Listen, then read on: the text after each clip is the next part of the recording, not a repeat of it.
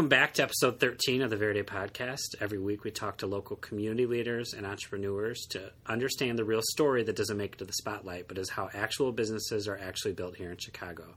Today we have Debra, who is the sustainability specialist at Oakton Community College. Um, I'm particularly excited, although I tell everyone every week I'm very excited to interview them. I'm particularly excited because I was just telling her uh, a sustainability role, uh, you know, a kind of trying to do good in the public sector is like it was like it's like a really interesting position to me and one that um, I've often thought a lot about and uh, would have loved to have had that position you know years ago. So it's a it's a I'm particularly personally very interested to to be with you today Debra. Well thanks. I'm excited to tell you all about what I do. Good. Very good. Um, so tell me a little bit about uh, how and why you joined Oakton and what ma- motivated you to join the sustainability field in general? Okay, so my background um, from the time I was in high school was actually focused on animals and the environment. So I initially thought that I wanted to be a veterinarian. I was one of those kids that volunteered at the local animal shelter, got an internship at my local vet office, and started working that route. But then, somewhere around junior year in high school, I really started thinking more about zoos as a field to pursue. And so when I went into college, my goal was to become a zookeeper. Mm-hmm. And so I kept up some of that animal work and then got an internship at Brookfield Zoo, keeping for animals, and then that became a seasonal position. What do you? Sorry, what like what is that? What do you study to become a zookeeper? Is there like a program? Um, so I they pretty open to whoever. It's pretty open. Yeah. My background was in biology, so I majored in biological sciences for my bachelor degree, and then did that extracurricular involvement working with animals. But I have zookeeper friends um, who have backgrounds in philosophy and psychology, mm. who were lawyers, who were teachers. So there's lots of different ways to get into it. Mm-hmm. Um, I think most of us have a background in zoology, ecology, biology, or psych is a big one too because of animal training. Huh. Um, and then I really got interested into conservation as a whole and um, conservation education and training. So I did my master's degree at Columbia, New York in conservation biology, and I had spent some time there at the Central Park Zoo and the Bronx Zoo. So I got to work with animal observation and research as well as public evaluation. So collecting surveys from guests about their experiences and then taking that data and compiling it to make our experiences better.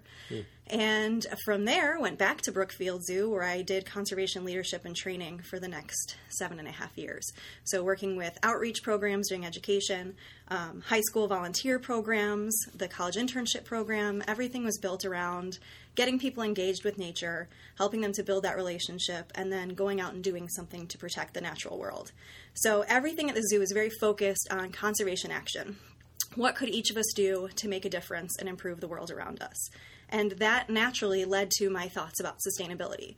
So we thought of it as conservation behavior, conservation action. It's the same thing. So it's what little things we can each do, as well as big things, to make a difference with the products that we're using, the ecosystems we're impacting, and basically reducing our impact on the world. So, when I had kids um, and realized that a full time job was really demanding with a long commute and uh, wanting to be there with them, I started looking for opportunities that were part time where I could still be invested in a career where I was making a difference that fit along my um, passions and mm-hmm. pursuits, but also allowed me to spend more time with my kids. And around the same time I started having these thoughts, this position at Oakton Community College opened up. So 2014, uh, this position was created, brand new. It was 20 hours a week, three miles from my home, and I was finally able to have a community impact in my own direct community and have broader um, reach of some of my interests and my skills in a way that I never had before. So, of course, I love that I'm still doing education mm-hmm. because it's a very big piece of me, but it lets me look at saving the world in a different way than I had been before. So, I think it was a natural fit. Um, and it really allowed me, again, to have that work life balance that I really needed at the time and to grow in this position to the point where just this summer I became full time. So my kids are both in school full time. I'm full time. Um, it was all just meant to be, I yeah. suppose. Yeah, it's hard to find work life balance no matter what. I mean, yeah. it's it's it's impo- almost like seemingly impossible. So it's, yeah. it's cool to hear you found it. So. Yeah, and it's really been exciting for me and with my kids, like everything that I'm doing is about behavior change here at the college, which I think we'll talk a little bit more about, and that can be so tricky. So having kids at home that I can help shape this conservation, sustainability ethic in, that they just are used to recycling and composting yeah. and picking up trash when we go for walks, um, is really meaningful to me. I love when my th- I have a three year old, and I love when like she throws something on the ground, and I'm like, May, pick that up. We don't litter, and she just looks at me like it doesn't make any sense why we wouldn't just litter. And it's it's it's an incredible like just like blank slate to kind of like really like influence your values on, which I guess sounds really it's scary evil too. like when yeah. you say that yeah but it's it's good yeah for sure. It's a big responsibility and actually one of my favorite stories with my kids is we took them to sox park to go see a game and we were walking out afterwards through the parking lot and my daughter who was probably um, four at the time started trying to pick up all the broken glass in the parking lot from beer bottles that had been smashed. And I had to actively tell her, no, just leave it on yeah. the ground. And it was so against everything she felt like pulled to do. Yeah. So understanding that there's a time and a place to pick up trash right. and a four year old with broken beer bottles probably isn't the time. or The yeah. Place. Yeah. Well, that's cool. So um, I, will d- I'll dive into some more questions, but um, do you still are you still very involved in the zoo community? Like it's very like the, like now there's two things I'm really interested in, like sustainability at community college and like a zoo community. Like are there like zoo parties and like things like that? Yeah, you know, I I, the zoo is like a second home to me, and so I built a lot of really important friendships and professional relationships there.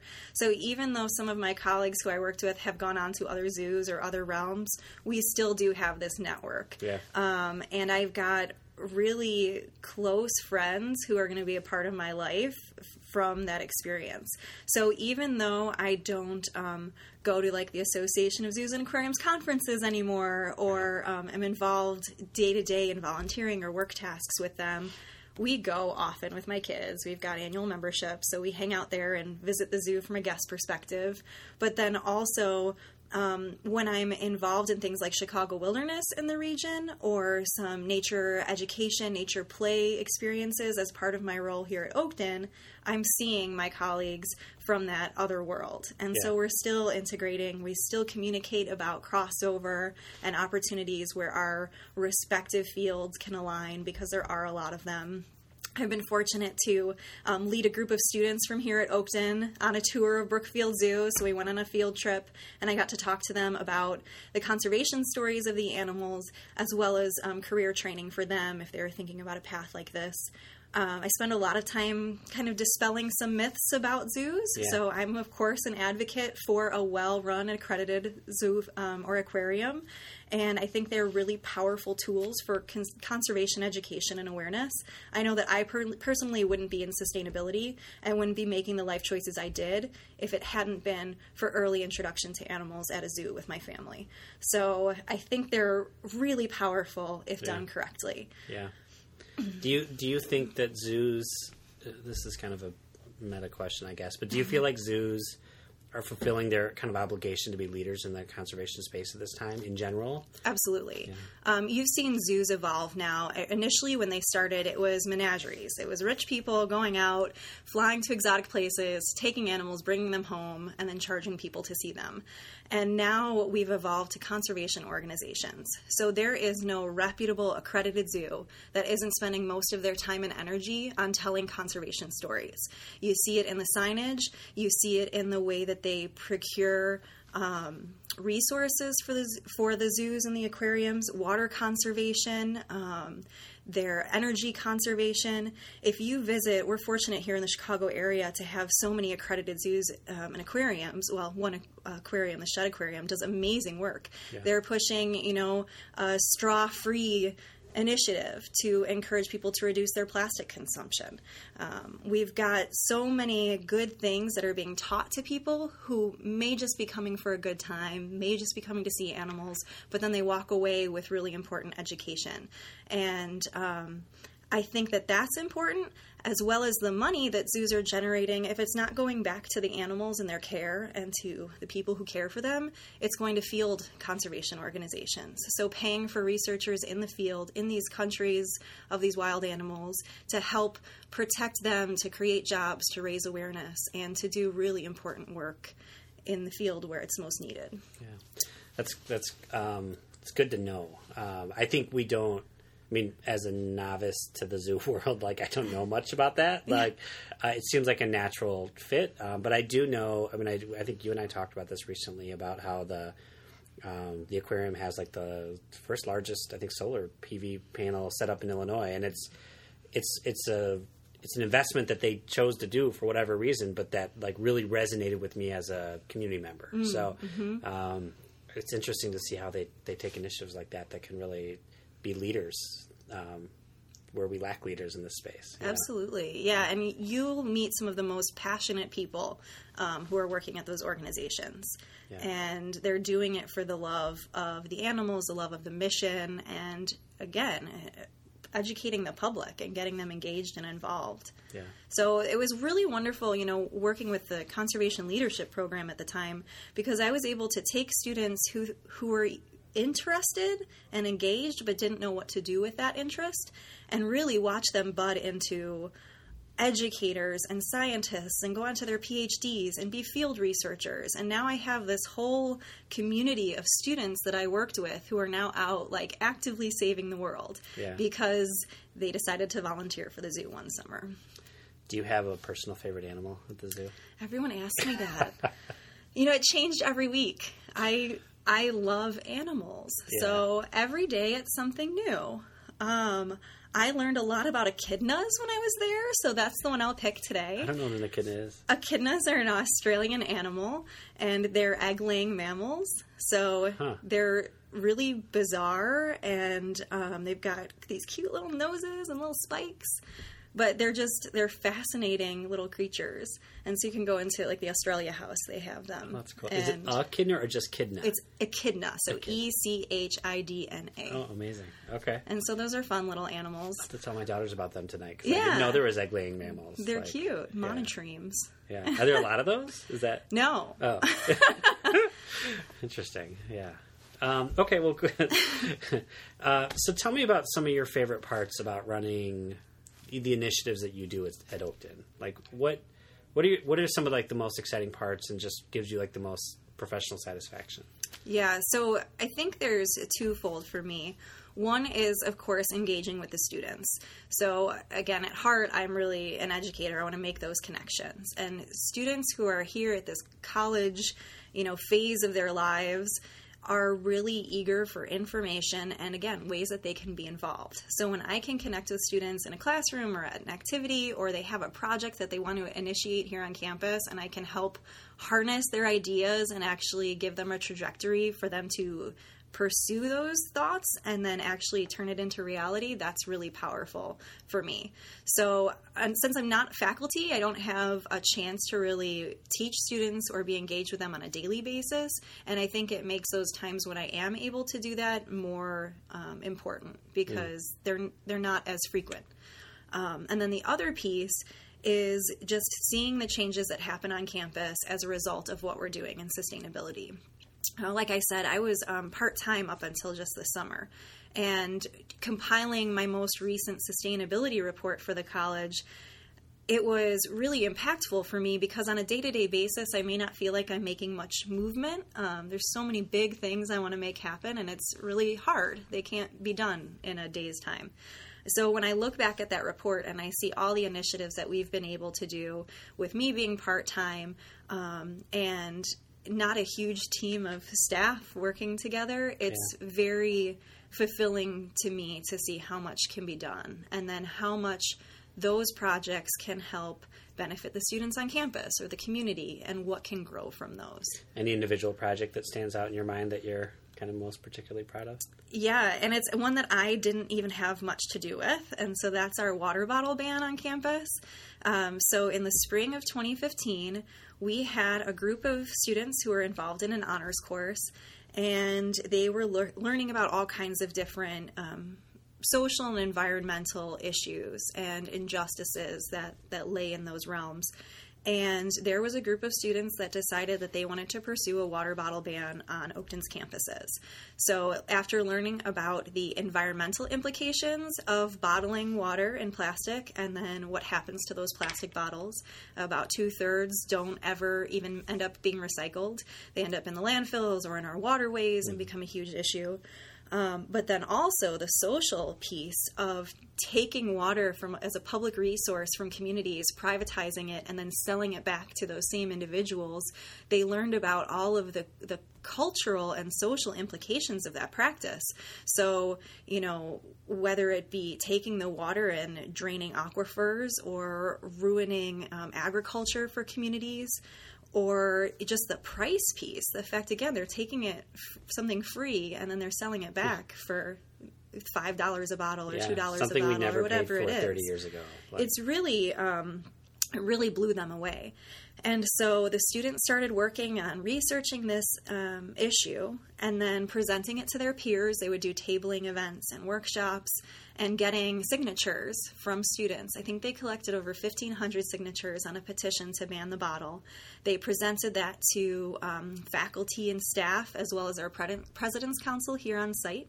And our administration decided to support the students. So they said, "We'll help you to keep this um, this issue alive and to ban bottled water."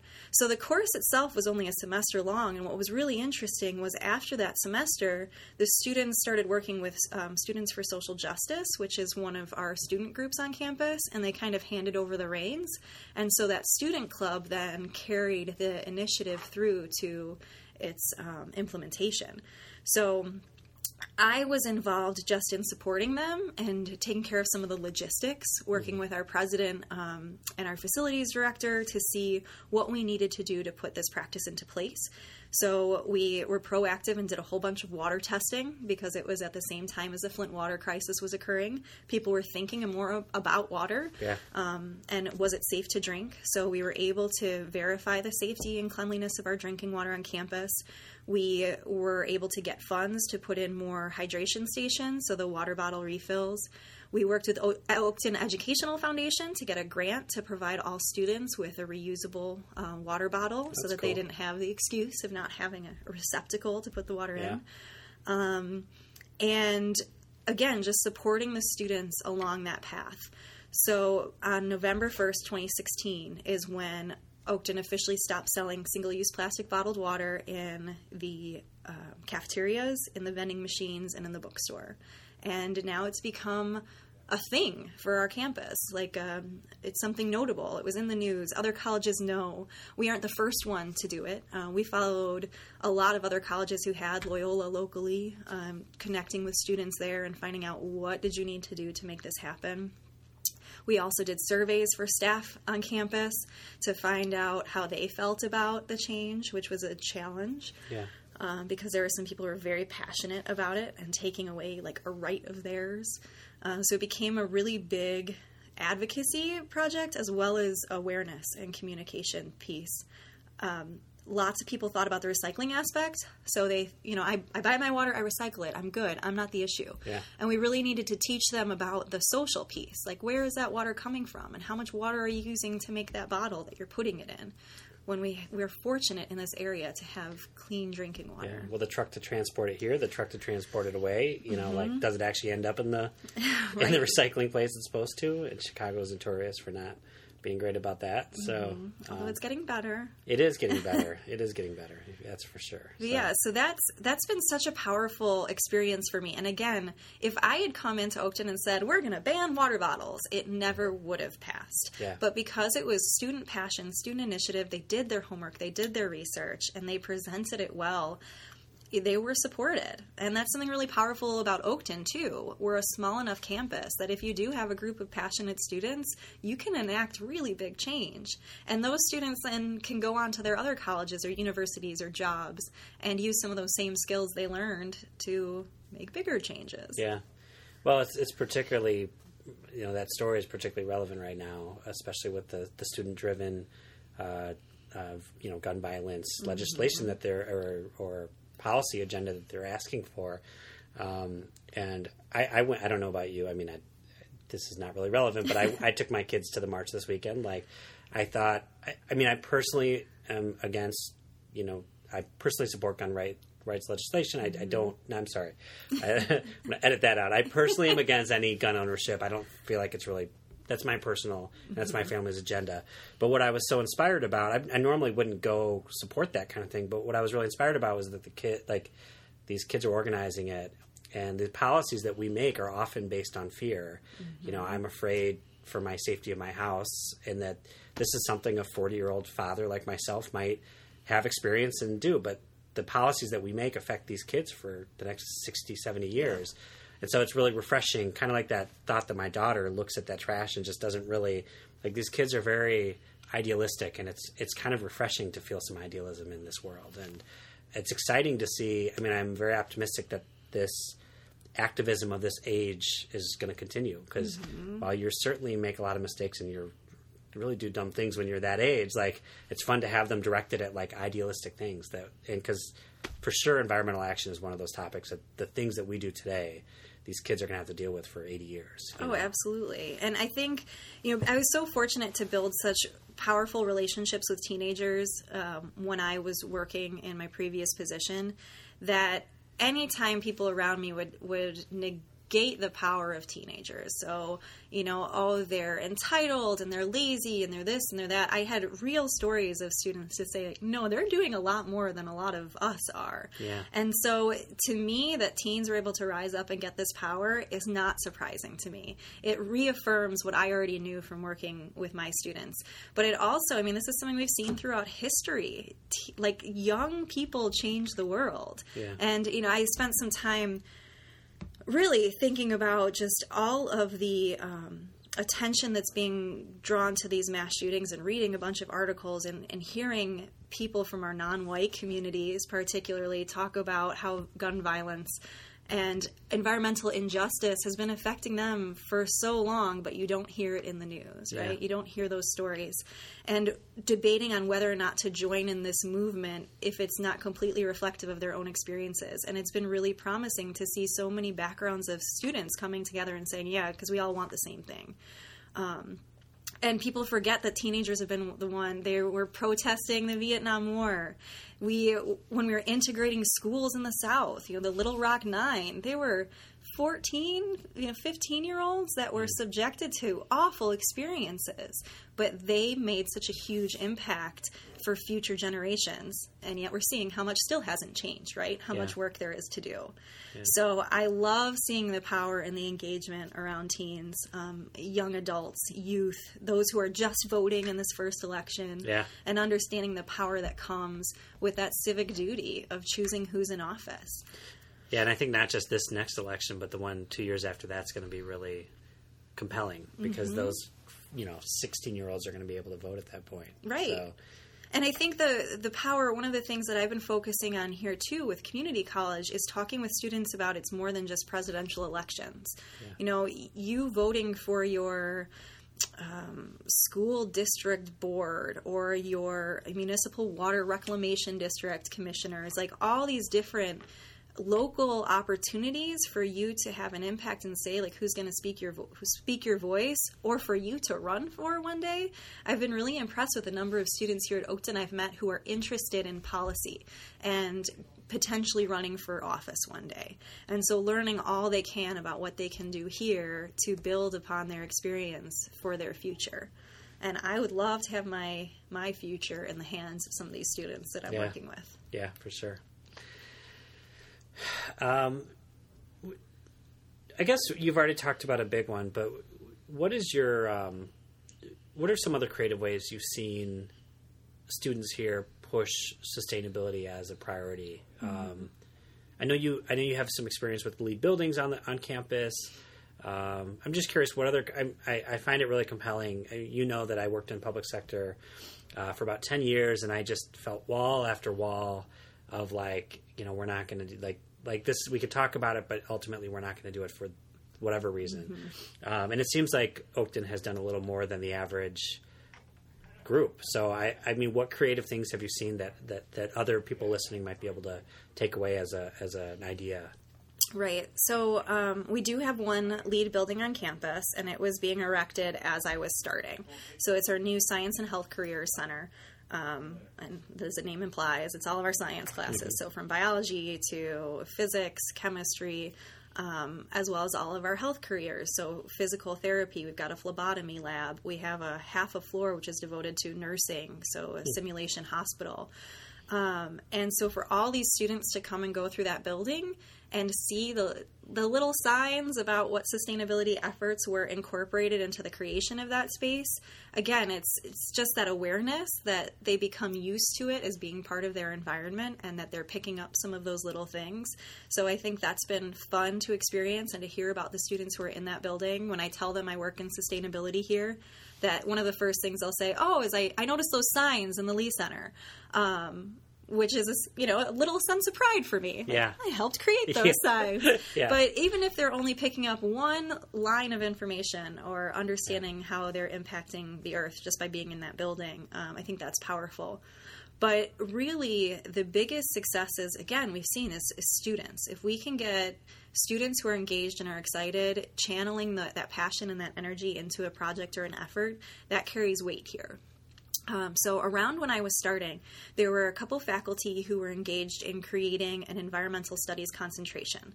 We didn't have anything like that here, and so they took a sabbatical to go research what other colleges and universities were doing, how they wanted to shape it, what they wanted it to look like. And now we have this 19 hour, semester hour um, program.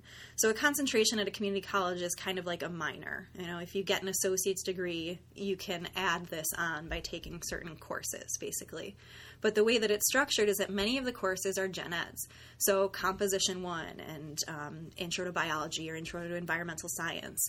And so you can take your gen eds while getting credit for these ESC courses at the same time. And the other thing about it is that it's interdisciplinary. So, as opposed to just an environmental sciences program where they're just getting the science and you're just getting those science minded folks, mm-hmm.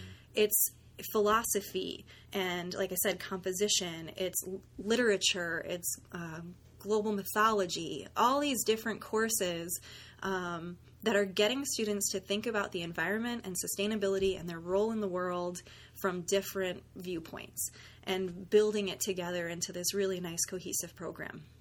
So, as they were working on developing that, I was working very closely with them to align what students were doing in the classroom with what changes could be done on campus.